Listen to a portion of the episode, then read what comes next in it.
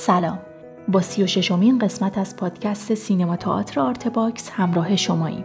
آرته یک پروژه خصوصیه که در اون ماجرای زندگی بزرگان فرهنگ و هنر و ادب از زبان خودشون روایت میشه. صدای کامل و فایل تصویری مصاحبه هم در سایت آرته قرار داره. در این پادکست رخشان بنی اعتماد درباره فعالیت کارگردانی بین سالهای 87 تا 90 با ما صحبت می‌کنه. بخش دیگه ای از این تاریخ شفاهی رو با هم میشنویم.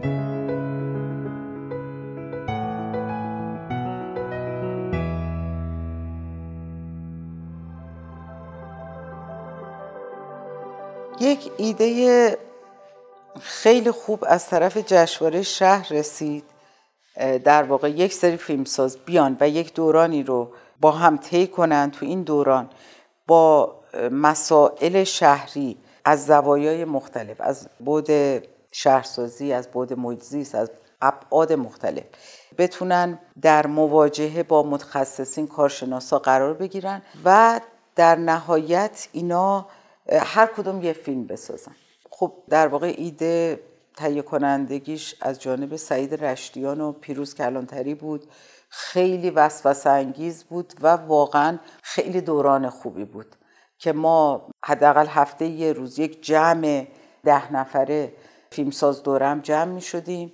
بعد متخصص های حوزه های مختلف می اومدن صحبت می کردن.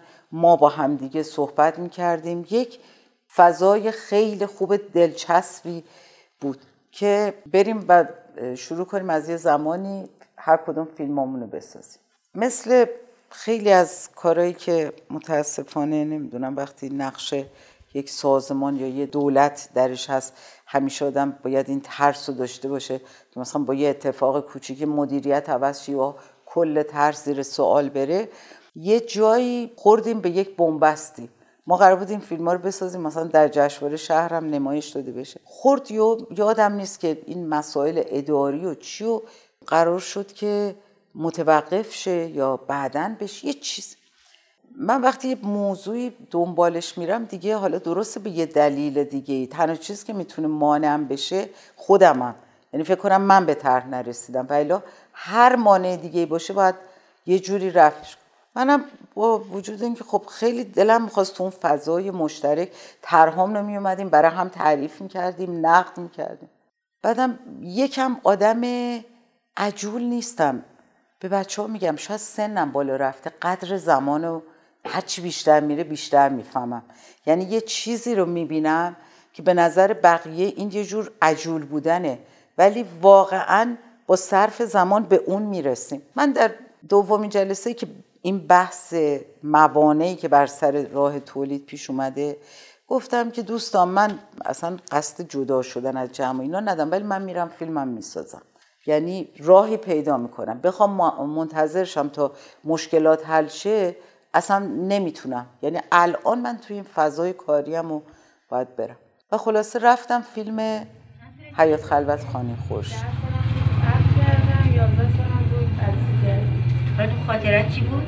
بعد زمان شب عروسی یه جور آب بود می‌خواستیم بریم خونه خودمون نمی‌تونستم رد شم بعد مادرشم بغلم کرد گذاشتم اون برای جوب آب بعد شوهرت موقع چند سالش بود؟ بسیاری از اینا ازدواج های بسیار زودرس داشتن در سنین ده دوازده 15 سالگی تعداد بسیار زیادی از اینها خودکشی رو در سنین من دارم کسی که اونجا در سنین 6 سالگی کسی رو داشتیم 7 سالگی ده دوازده سالگی خودکشی کردن. اولین خودکشی ها زیر 15 سال اتفاق افتاده و اونا خودزنی های خیلی گسترده و زیادی داشتن.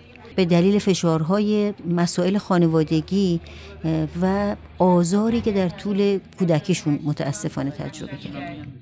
حیات خلوت خانه خورشید که همینجوری که گفتم در واقع فیلمی بود که در مرکز کاهش آسیب های زنان ساخته شده بود.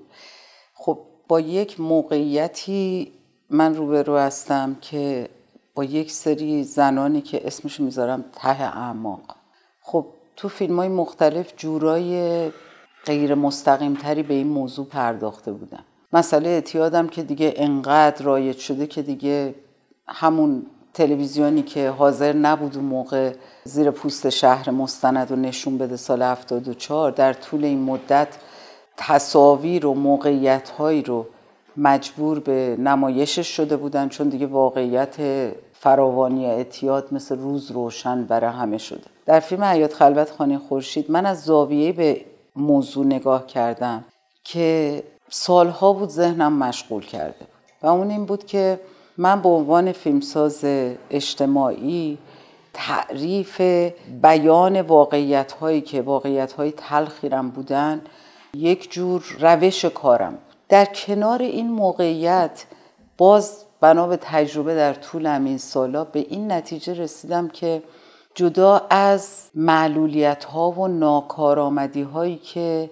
از طریق سیاست ها و مدیریت های جامعه نمی‌تونه جوابگوی مشکلات باشه ما داریم در کنار این موقعیت یک اتفاقی داره تو این جامعه میفته که خیلی خیلی اتفاق مهمیه. آدمایی هستن که بنابر دقدقه شخصی بنابر آرمان ها و عقایدشون بنابر دقدقه ملیشون دارن به اشکال مختلف سعی در بهبود بخشی شرایط جامعه می‌کنن. میشه گفت وجه قالبشون هم تحت فشار. یعنی انقدر این دقدقه جدیه که حالا چه در قالب انجیو کار می‌کنن نمی‌دونم. نهادهای مردمی به هر شکلی.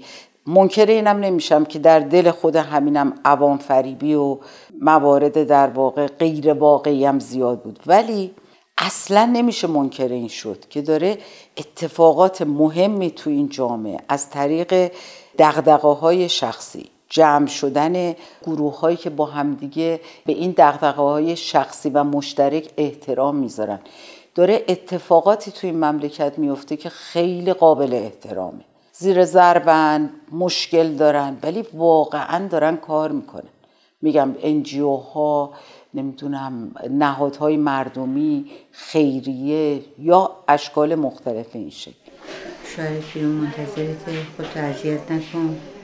به سلامتی خودت فکر کن. چرا ابراتو بر نمیداری خوشگل بشی؟ ها؟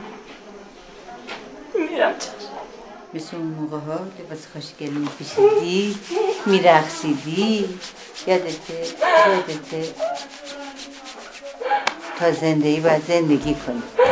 زندگی تو بکن عزیزم. با امیده با شما من خانم موجی زاده. درد بجونم من بعد از خود شما دارم منم تو رو دارم هستی. فقط فقط هر رو هر موقع من خودم نمی‌تونم دیگه طاقتم سر اومده. بدنم تا به کتک های علی رو دیگه نداره. از بچت خبر نداری. نه. یه روز بیا با هم صحبت کنیم. حالا بیرون باز عصبانی میشی بله. برو برو. برو. دستتون درد این باش. برو برو مادر برو مواظب سلامتی. خانم موجی زاده واجد به خدا دست درد برو عزیزم برو واقعا این یک مسئله جدی بود که من به عنوان فیلمساز اجتماعی به همون اندازه که مسئولیت نمایش این موقعیت های آسیب دیده و آسیب زا دارم من موظفم که این شخصیت ها این تفکر این تفکرات صلحجویانه بهبود طلبانه در خدمت منافع اجتماعی تو زمینه های مختلف. وقتی که اینا هیچ وقت تریبون هم ندارن. هیچ وقت اینا آدمایی هم نیستن که قرار بشه که مثلا رسانه های عمومی اینا رو مطرح بکنن. برای اینکه جامعه نیاز به الگو داره و به نظر من جامعه ما الگو کم داره. واقعا الگو کم داره. نمی‌بینن جوونا الگوها رو نمی‌بینن. این دغدغه از اونجا شروع شد یعنی از سالها قبل شروع شده بود. در حیات خلوت خانه خورشید این اتفاق افتاد و از اون به بعد تا همین زمان که دیگه الان در حال سال تابستان 96 که اولین فیلم مجموعه کارستان به اسم شاعران زندگی اکران میشه به شکلی تو تمام فیلمام کم و بیش این فکر دنبال شده. یعنی اینکه در حیات خلوت خانه خورشید که من می‌تونستم طبیعتا من به هر بودی از این فضای پر التهاب به ته خط رسیده می پرداختم نمایش موقعیتی از یک آسیب اجتماعی انکارناپذیر بود. ولی کاری که سرور منشیزاده و لیلا ارشد به عنوان دو تا واقعا زن قابل احترام که زندگیشون رو وقف این موقعیت کردن که میان هر روز از نقطه کاملا دور این شهر تا دروازه قار و به یک سری زنی که شبا تو خیابون خوابیدن و همینجور چشمشون به راهی که کی در این خونه کل خونه صد متر نبود. باز میشه و اینا پناه داده میشن میرن اون تو. یک جایی با اینا با احترام حرف می‌زنن کتکشون نمی‌زنن فوششون نمیدن. بهشون متادون می‌دادن که حداقل چون اینا نمی‌تونن که ترک کنن حداقل از روابط اعتیاد دور باشن. جایی بودن که می‌تونستن جرأت کنن و بیان بگن که چه بر سرشون میاد.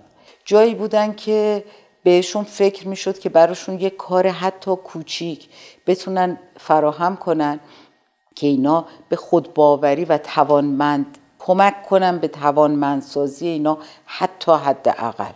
و این زنها صاحب یک شخصیتی بشن که یک ذره بتونن در برابر این شرایطی که همش فشار و آسیب و تو خیابون خوابیدن و صد بار مورد تجاوز قرار گرفتن و مواد زدن و خودشون دوچار بیشترشون اچایوی مثبت بچه هاشون مبتلا و اینا رو یه کسی زیر بال و پرش بگیره. مراجعان به خانه خورشید معمولا به دلیل بیپناهیشون به دلیل اینکه واقعا مکان مناسبی برای زندگی ندارن خیلی دوست دارن که تمام اون ساعتی رو که خانه خورشید بازه و ما اونجا هستیم با ما باشن. و سختترین ساعات روز ما وقتی که می‌خوایم با اونا خداحافظی کنیم. اونا دوست ندارن برگردن به خونه هاشون. ببینید آدم کارایی می‌کنه تو زندگی که یا قرار در آخرت معتقد باشه به یه نتیجه می‌رسه یا در جهان حاضر فکر کنه که من مثلا دارم به اینجا کمک می‌کنم که این آدم خوب بشه و من نتیجه خوب شدنشو بگم. پیش خودم مفتخر بشم که خوب بشه. در خانه خورشید امید بهبودی خیلی خیلی امری محال. ولی یه آدمای عمرشونو بذارن به آدمایی که رسیدن به ته خط آنچنان شخصیت بدن که اگر قرار تموم بشن حداقل با اون آسیب هایی که هر لحظه در بایش روبرو هستن نشه. به اینا کمک بکنن. ابعاد کاری که می‌کردن که من مثل یک آدم دنیا ندیده جهان ندیده بی تجربه دائما در برابر شک بودم. از این همه بزرگواری از این همه دانش از این همه تکنیک در برابر برخورد با این موقعیت های آسیبزا. فیلم رو باید دید تا معلوم بشه من چی میگم. الان بگم مثل یه روزه هست که اشک کسی رو بخوام در بیارم. ولی باید دید. همه هم فکر نکنید بچههایی که از گوشه خیابون دخترایی که از گوشه خیابون نه دختر نوازنده در یکی از های بزرگ نمی‌دونم دختر شهید دختر جانباز همه چیز همه جور می‌دیدین. یعنی معلومه که اون وفور و شیوعی که سالها پیش پیش بینی شده بود به سالمترین خانواده ها می‌تونه رخنه کنه به بدترین شکل. کاری ندارم. من فیلم و ضمن اینکه تصویر عمومی این موقعیت با این هدف که ستایش از کار کسانی مثل دو مدیر حیات خلوت خانه خورشید سرور منشیزاده لیلا ارشد کسانی که تلاش در جهت بهبودسازی جامعه دارن. اینا باید دیده می شدن. فیلم با این دید ساخته شد. به هر حال مثل فیلم های مستند این چنینی امکان نمایشش امکان نمایش نه اینکه مجوز نمایش هم داره ولی امکان نمایش عمومی شاید به اون صورت نیست ولی جای مختلف دانشگاه مختلف نمایش داده شده تونسته مبنای مباحث مختلفی بشه. خود این دوتا کارکتر نماد انرژی بخشی به بسیاری از افراد دیگه ای شدن که بعدا رفتن و به شکل داوطلب می‌خواستن که کاری بکنن نه فقط برای اونجا برای جاهای دیگه. این قصه ساخته شدن این فیلم بود. شروع. بهار سال 1388 دهمین دوره انتخابات ریاست جمهوری. فضایی برای گفتن و شنیده شدن. مفری برای طرح مطالبات زنان. فرصتی برای بیان حرفهایی که باید شنیده شود. در دوران پیش از انتخابات سال 88 یک اتفاق تاریخی در ایران افتاد. یعنی گروه های حامیان حقوق زن با دیدگاه های مختلف با تفاوت های مختلف به یک اعتلاف رسیدن و این بی سابقه بود. برای اینکه بتونن مطالباتشون رو مطرح کنن خب این به نظر من محمل بسیار خوبی بود برای اینکه ما یک جا مطالبات زنان رو از زوایای مختلف بتونیم گرده هم جمع کنیم.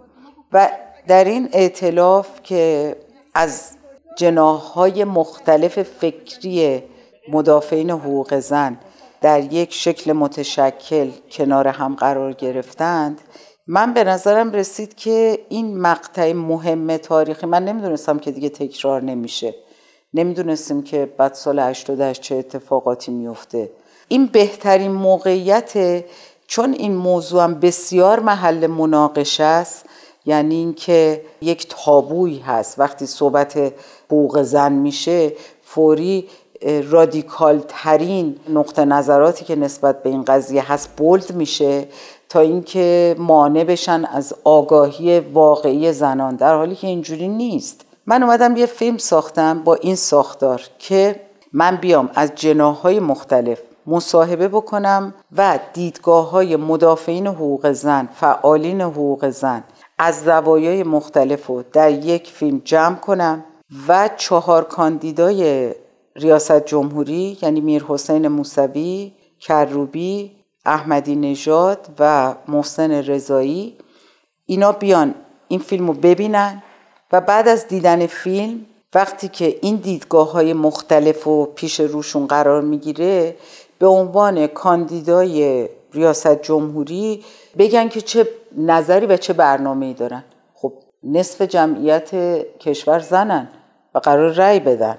من فکر کنم این طبیعی ترین حق بود. این نقشی که اعتلاف ها بود دست به دست هم دادن ها در واقع ایجاد می‌کنه صدا رو بلند می‌کنه. یعنی ما همه داریم یه حرف می‌زنیم. ولی مشکلی که ما داشتیم بوده که صدای ما به گوش مسئولین نمی‌رسید. این اعتلاف ها یعنی یک صدا شدن و داره میره که شتاب بگیره. ببینید وقتی یه خانم با داشتن سه تا بچه اینو قبول می‌کنه که بیا توی مترو یه ساک بگیره دستش چهار تا چیز. رو پس این داره شرافتمندانه می‌خواد زندگیشو بکشه بالا. چند سال دیگه چند نفر دیگه می‌خوان مثل این خانم باشن؟ با یک کار شبانه روزی خیلی سخت حال کاری نداریم. یک بخشی خب طبیعتا زنانی بودن که به هر حال مثلا به عنوان نماینده مجلس در مجلس بودن حاضر نشدن بیان. یک کسانی حاضر نشدن و خیلی هم حاضر شدن. من مسائل مختلف زنان رو از دید این افرادی که دیدگاه های مختلف داشتن جمع کردم. خب خود این یک سند فوقلادهی بود که اگر کسی می‌خواست به این اطلاعات برسه واقعا کار میشه گفت بسیار دشواری بود که می‌تونست اینجور همه رو کنار همدیگه ببینه. شرایطی که برای دیدن کاندیدای ریاست جمهوری هم گذاشتیم فکر کردیم که خب باید ما همون کاری که مثلا تلویزیون میاد برای مناظره های وقت مساوی در اختیار همه قرار میده به کاندیداها به دفاترشون نامه نوشتیم که ما یک چنین فیلمی داریم و نیتمون هم این هست که قبل از روز رأیگیری رو پخشش کنیم. چون کاندیدا درگیر سفرهای انتخاباتی و جلسات و همه برو بیا بودن. ما 48 ساعت تمام وقت در مرکز گسترش مستند. ما در اونجا هستیم. در واقع خب یه مکانی بود که به مکان دولتی وابسته به ارشاد بود به لحاظ امنیتی قابل قبول بود. در اتاق نمایش سینمای مستند و تجربی. در اونجا هستیم. دوربینامون آماده است فیلم آماده است و ما منتظریم. شما میایید حدود نیم ساعت فیلم می‌بینین. بلا فاصله و ده دقیقه صحبت می‌کنین نقطه نظراتون رو بگید. مردم بدونن. خب این 48 ساعت هم میگم برای همه عین هم بود. کاندیداها سه تاشون جواب دادن که باشه. یعنی مسئولین انتخاباتیشون گفتن که ما سعیمون می‌کنیم. دفتر آقای احمدی نژاد آقای شمقدری گفتن که فیلم رو دفتر آقای احمدی نژادشون ببینن بعد اگر خواستن جواب بدن. خب طبیعتا من گفتم نمیشه این کارو بکنیم چون ما داریم به عنوان کاندید با همه برخورد می‌کنیم.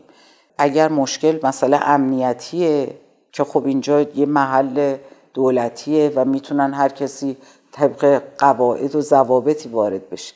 پس این مشکل نیست. اینکه ما فیلم رو بفرستیم خب ما برای بقیه کاندیداها این کار رو یعنی اگه هر کدوم از کاندیدا این حرف رو می‌زد من همین جواب می‌دادم.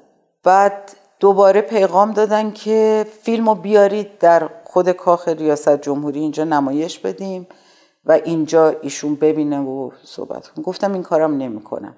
خب اگه این کار بخوام بکنم باید برای بقیه کاندیدا هم می‌کردم. قرار نیست که به دلیل اینکه ایشون الان رئیس جمهور وقتن ما یک کاری خلاف اون شکل کاملا حرفه‌ای و مستندی که اینجا گذاشتیم اتفاق بیفته. به هر حال فیلم به گونه ای تموم شد که اون سه تا کاندید اومدن فیلم دیدن نقطه نظراتشون هم گفتن و در فیلم منعکس شد. رئیس جمهور وقت نیومد و باز طبیعتا صندلیش خالی موند و فیلم یک سندی شد از مطالبات زنان در یک مقطع تاریخی که میشه گفت تنها ثبت نه فقط در اون مقطع به طور کل شد. ثبت مطالبات زنان از دیدگاه فعالین حقوق زن با تفکرات مختلف. کجا نمایش دادی؟ نمایشش بیشتر خصوصی بود. در واقع اجازه نب ما قرار بودیم فیلم رو به طور مشترک با مرکز گسترش سینمای مستند تجربی بسازیم. بعد از اینکه آقای احمدی نژاد اعلام کرد نمیاد در فیلم اعلام کردن که خب مرکز گسترش در این صورت نمی‌تونه یعنی ارشاد اجازه نخواهد داد و ما نمی‌تونیم که باشیم. من پیشنهاد کردم که مشارکتمون رو قطع کنیم. چون نه پولی دریافت شده بود نه هیچی. قراردادی بسته شده بود و فقط یه چکی داده شده بود و انقدر دیر که دیگه زمانی بود که داشت فیلم تموم می‌شد. همون چک دریافت نشده که رقم خیلی کوچیکی هم بود برگردونده شد و چون قبل از انتخابات بود و خب اون زمانی بود که همه می‌تونستن فیلماشون رو خیلی جاها مثلا احتیاج به مجوز نبود می‌تونستن فیلماشون رو پخش کنن. من در واقع فیلمو به هزینه خودم به یه حراج عمومی گذاشتم. یعنی قبل از انتخابات. چون میگم من کار غیر قانونی نمی کنم ولی تا اونجایی که ممکنه از قانون هر مفری باشه به بهترین شکل استفاده می‌کنم. چون قبل از انتخابات بود کپی فیلم رو پخش کرد بهار سال 1388 دهمین دوره انتخابات ریاست جمهوری. فضایی برای گفتن و شنیده شدن. مفری برای طرح مطالبات زنان. فرصتی برای بیان حرفهایی که باید شنیده شود.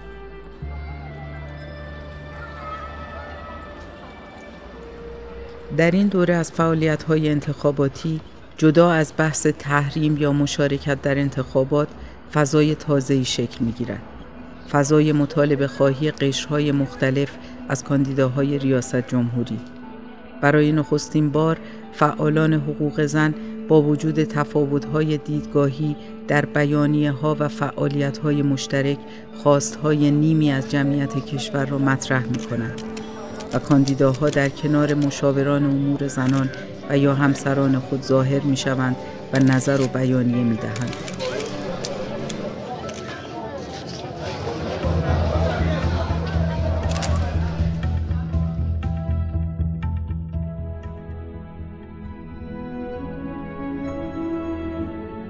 سال 90 90 یا 91 ساختم کهریزک چهار نگاه فیلم اونم یه فیلم بود که من پیروز کلانتری محسن امیر یوسفی و بهمن کیارستمی در مورد کهریزک ساختیم.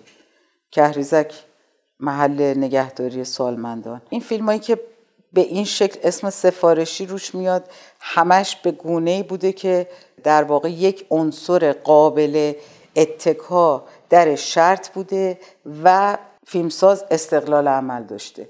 و الا کاری که باید به گونه ای که سفارش دهنده بخواهد بسازیم خوشبختانه نداشتم همچین چیزی. به حال یه گروه فرهنگی که در هیئت مدیره مؤسسه کهریزک بودن خواستن که فیلمی ساخته بشه از زاویه دید چهار فیلمساز که فیلم من اتاق 202 در واقع یک جوری پیوند خورد با شرایط خودم. شرایط نگهداری از مادرم و یک ایده قدیمی. با عشقی که همه بچه ها و نوه ها به مامان شمسی دارن هیچ وقت مشکلی برای مراقبت از اون نبوده. ولی این سوال همیشه با منه که آیا برای اونو همسن و سالاش تنها مراقبت کافیه؟ و در ناگزیری مشغله های هر کدوم از ما چقدر به نیازهای طبیعی این دوران از عمر مادرها و پدرامون می‌تونیم جواب بدیم. به بچه هام ازشون به طور جدی از تندیسم و از بارانم خواستم که اگر من در که امیدوارم اصلا نرسم به اون سنا ولی اگر بی ربط عمر من طولانی شد و به یه مرحله رسیدم که نتونستم خودم در مورد خودم تصمیم بگیرم مثلا عقیدم رو بگم از الان بدونید که بی تردید من باید در آسایشگاه باشم. یعنی مطلقا راضی نیستم که کسی بخواد از من بچه هم پرستاری کن این به نظر من حق منه که انتخاب کنم. نمی‌دونم به همسرم هم گفتم. زمانی که نیاز به کمک داشته باشم برای زندگی و نتونم در هر سنی اگه فردا هم این اتفاق بیفته این کاری می‌کنم. اگه نتونستم تکلمم داشته باشم بگم موظفم خانوادم که این کار بکنن. چون به روحیه من یه روحیه جمعیه و شرایط زندگی حاضر رو مجبورم آرومتر صحبت کنم نمی‌خوام مادرم بشنون. شرایط زندگی حاضر رو به خصوص حالا مثلا هرچی بیشتر پیش میریم. به نظر من غیر ممکن تر برای نگهداری خانواده از سالمند می‌بینم. من این کار رو با کمال میل و افتخار دارم برای مادرم می‌کنم. برای اینکه طبیعتا مادر من اصلا آمادگی چنین زندگی و چنین تصوری نداره. ولی من موظفم چه در مورد خودم این تصمیم بگیرم چه سعی کنم این تفکر غلط غلط غلط که اسم خانه سالمندان میاد فوری یک فضای مساوی با بیعاطفگی بچه ها و فضای غمانگیز و نمی‌دونم یک کمونچه هم روش بذاریم اشکمون در بیاد. بله فضای زندگی دوران پیری و کهولت که باز به نظر من بسیار به روحیه فردی آدم مربوط هست. دوران جذابی نیست. با خودش مریضی داره سختی داره درد داره خستگی داره. ولی زندگی امروزه به گونه ای داره. از جغرافیای زندگی آدم که داره خونه ها کوچیکتر میشه تا دقدقه ها و مشغله ها تا مسئله اقتصادی تا همه اینا رو در نظر بگیرین دیگه بچه هامون ما نمی‌تونیم توقع داشته باشیم که بیان ما رو نگهداری کنن. من واقعا که موضوعات که خیلی ذهنم مشغول کرده شما الان یه سری روستاها برین. روستاها فقط پیرا موندن و بچه اومدن برای کار شهر. همه از حالا بچه بچه های شهر نمی‌دونم که خیلی رفتن فرنگ مادر پدرها اینجا تنها موندن و کاری ندارم اینا نشانه بیاتفگی نیست. اینا جبر زمانه. بچه اومدن شهر کار کنن نمی‌رسن برن روستای پدر مادر سر بزنن. واقعا یکی از دوستای پزشک من می‌گفت راجبه که روستای فیروزکوه می‌گفت که سرمایه زیاد داره. می‌گفت حتی مثلا خرید نفت برای اینا مشکله ولی چیکار کنن؟ نه خانواده می‌تونه اون فرد مسن بیاره تو تهران پیش خودش. جا نداره. خودش توی دو تا اتاق اجاره زندگی سخت. می‌خوام بگم اینا اون چیزاییه که واقعا یکی از موزلات و بحرانهای ما در چند سال آینده است که باید جامعه بهش بپردازه. واقعا این به لحاظ فرهنگی این قضیه جا بیفته. بله منم خیلی مثلا دوست دارم این رویای مادر بزرگ نقلی رو سریش اینجاش ببنده بچه ها دورش قصه بگن همه شاد و خنده این نیست زندگی الان. بچه من دنبال کارشه. زندگیشو باید بکنه. قرار نیست بقیه زندگیشو صرف پرستاری من کنه. اینا درست موقعیتی بود که من پرستار مادرم هم رفته بود و من نمی‌دونستم که چه بکنم. مسئولیت صد جور مسئولیت بیرون. هیچ کس نبود. توی مقطعی با پژوهش این فیلم گره خورد که به هر حال من در واقع هم کهریزک و اون بچه که می‌خواستم و معرفی کردم توش و از دل کهریزک خودم موضوع فیلمم که در اون فیلم اتاقم هم در کهریزک انتخاب کردم اتاق دویسود زندگی در یک فضای جمعی در دوران سالمندی و داشتن چند متر استقلال خواست همیشگیم بوده. هرچند که دخترم باران و پسرم تندیس مخالف باشند. چرا که نه بودن پدران و مادران و در آسایشگاه نشون بیمهری فرزندانشون می‌دونم و نه شرایط زندگی امروزه رو منطبق با تعریف مناسبات دیروز.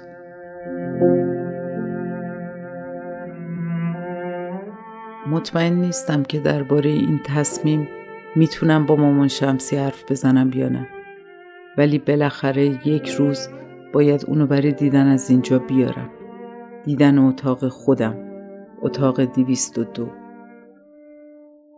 یکی از کارهایی که شما کردین به نظرم میاد که شما فراموش کردین شاید. از همایون شجریان هم برای اونم یه کارگردانی کردین. اون چی بوده میشه توضیح یک دام دوست داشتنی بود که از جانب باران و دوستانش سر راه من پهن شد. نمی‌دونم اصرار جهان بعد این کاری کردم. کنسرت آینه ها قرار بود اجرا بشه سال 93 و یک شب همایون شجریان و سهراب پورناظری به اتفاق باران که طراح صحنه کنسرتشون بود طراح صحنه و لباس اون دوران ممنوع کاری باران بود و نمی‌تونست فیلم بازی کنه. اومدن و گفتم می‌خوایم مشورت کنیم. یه شبی اومدن و گفتن که ما این کنسرت برامون اینقدر اهمیت داره اینجوری اینجوریه. و با کسی صحبت کردیم در مورد ساخت فیلم این کنسرت و به ما چنین چیزایی گفته. خب من خیلی به نظرم عجیب اومد که مثلا کنسرت آینه ها با اون ساختار و با اون موسیقی و اون شکلی که گفته شده بود گفتم مثلا من هیچ ذهنیتی ندارم. و فکر نمی کنم مثلا این شکلی که اسپشیال افکتی که برای این در نظر گرفته شده باشه برای این کار.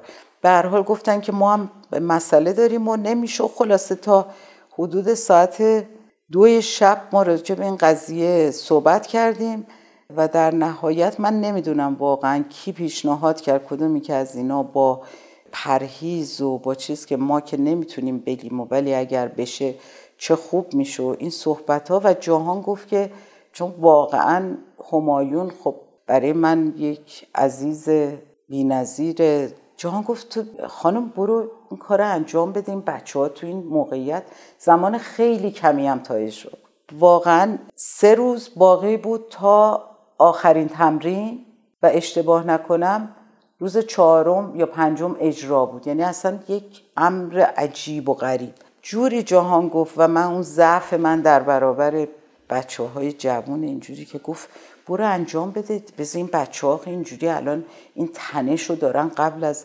اجرا و جهان معمولا تو روحیه دادن به طرز غریبی و آدم در خیلی موقع خوبه خیلی موقع هم درست برعکس من که خیلی باید با حساب و کتاب و از قبل طراحی شده وارد یک موضوع بشم کاملا متضاده و این تضاده خیلی موقع عمل می‌کنه. یعنی منو مثل نابلد شنا تو استخ پرتاب می‌کنه. گفت نه برو میشو اینا و خب گفتم اصلا چطوری ممکنه یه همچه اتفاقی چون گفت با مشتبه دیگه مشتبه خب میر تحماس تجربه کار موسیقی داشت و تهیه کننده این نوع کارا بود و دیگه همون نصف شب زنگ زدم. گفتم اگه مشتبه گفت داره من 24 ساعت وقت می‌خوام بگم آره یا نه بازم. همون موقع زنگ زدیم و مشتبه هم اعلام آمادگی کرد و بعد اومدیم و یک کار شبانه روزی اولا کلا کار من کار سویچ ویدیو هیچ وقت نبوده. کار فیلم کردم. در زمان تلویزیون هم این کار نکردم. خب سویچ نمی‌خواستم بکنم. ما با دوازده دوربین که بر اساس تمرین و دکوپاژی که کردیم در سه روز کنسرت زنده اینو ضبط کردیم. خب چون کنسرت هم بداهه بود بسیار کار سختی بود بسیار کار سختی ترکیب کردن اینا و بسیاری از هم پلانهای شب بعد به شب قبل نمی‌خورد. طبیعتا چون بداهه بود و باید یک کار بسیار به لحاظ تکنیکی سخت بود. واقعا کمک هایده سفیاری و سپید عبدالوهاب یک زمان طولانی زمان تدوین کمک خیلی خیلی زیادی بود. اصلا فراهم آوردن این شرایط و امکانات برای حتی ضبط این کار. نمی‌دونم در یه زمان خیلی کوتاه پنج روز نبود. واقعا فکر می‌کنم کمتر از این بود. دوربینای یکسانی که بتونیم برای فیلم برداری بتونیم فراهم کنیم. خب اینم باز و گروه بزرگی که فراهم شد مشتبه میر کارش بود و, و دیگه میگم تدوین که خیلی طولانی بود و همزمان با این ما یک فیلم مستندی از اون دوران که اون هنوز منتشر نشده. یک پشت صحنه مستند از قبل از کار و تو مرحله کار که فیلم برداری بخشش به بعد از کنسرت موکول شد یک مستندم ساختیم از این پشت صحنه. آره دستمان گذاشتن آبم گذاشتن شمعم روشنه. دو ضبط سه بره ضبط. سه ضبط. چهار ضبط. آروم بریم بچه منظم آه ما بس صدا رو اینجوری بشنفیم وای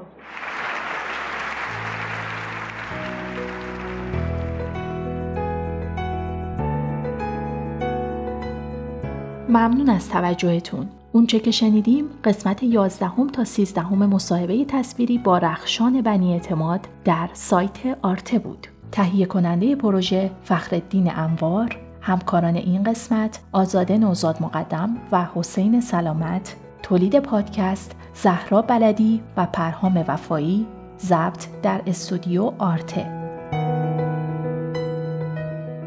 در قسمت بعدی رخشان بنی اعتماد درباره فعالیت کارگردانی بین سالهای 90 تا 93 با ما صحبت می‌کنه. من زهرا بلدی هستم و ممنونم که آرت باکس رو به هنر دوستان معرفی می‌کنید. وبسایت ما artbox.ir